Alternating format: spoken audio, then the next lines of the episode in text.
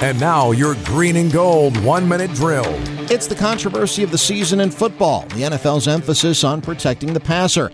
Problem is, the competition committee is asking players to fundamentally change the laws of physics when making tackles.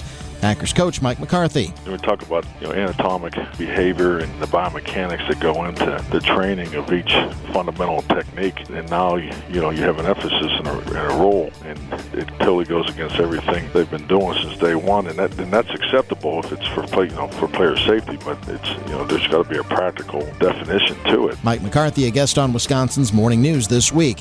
Packers president Mark Murphy, by the way, is one of the eight members of the NFL's competition committee.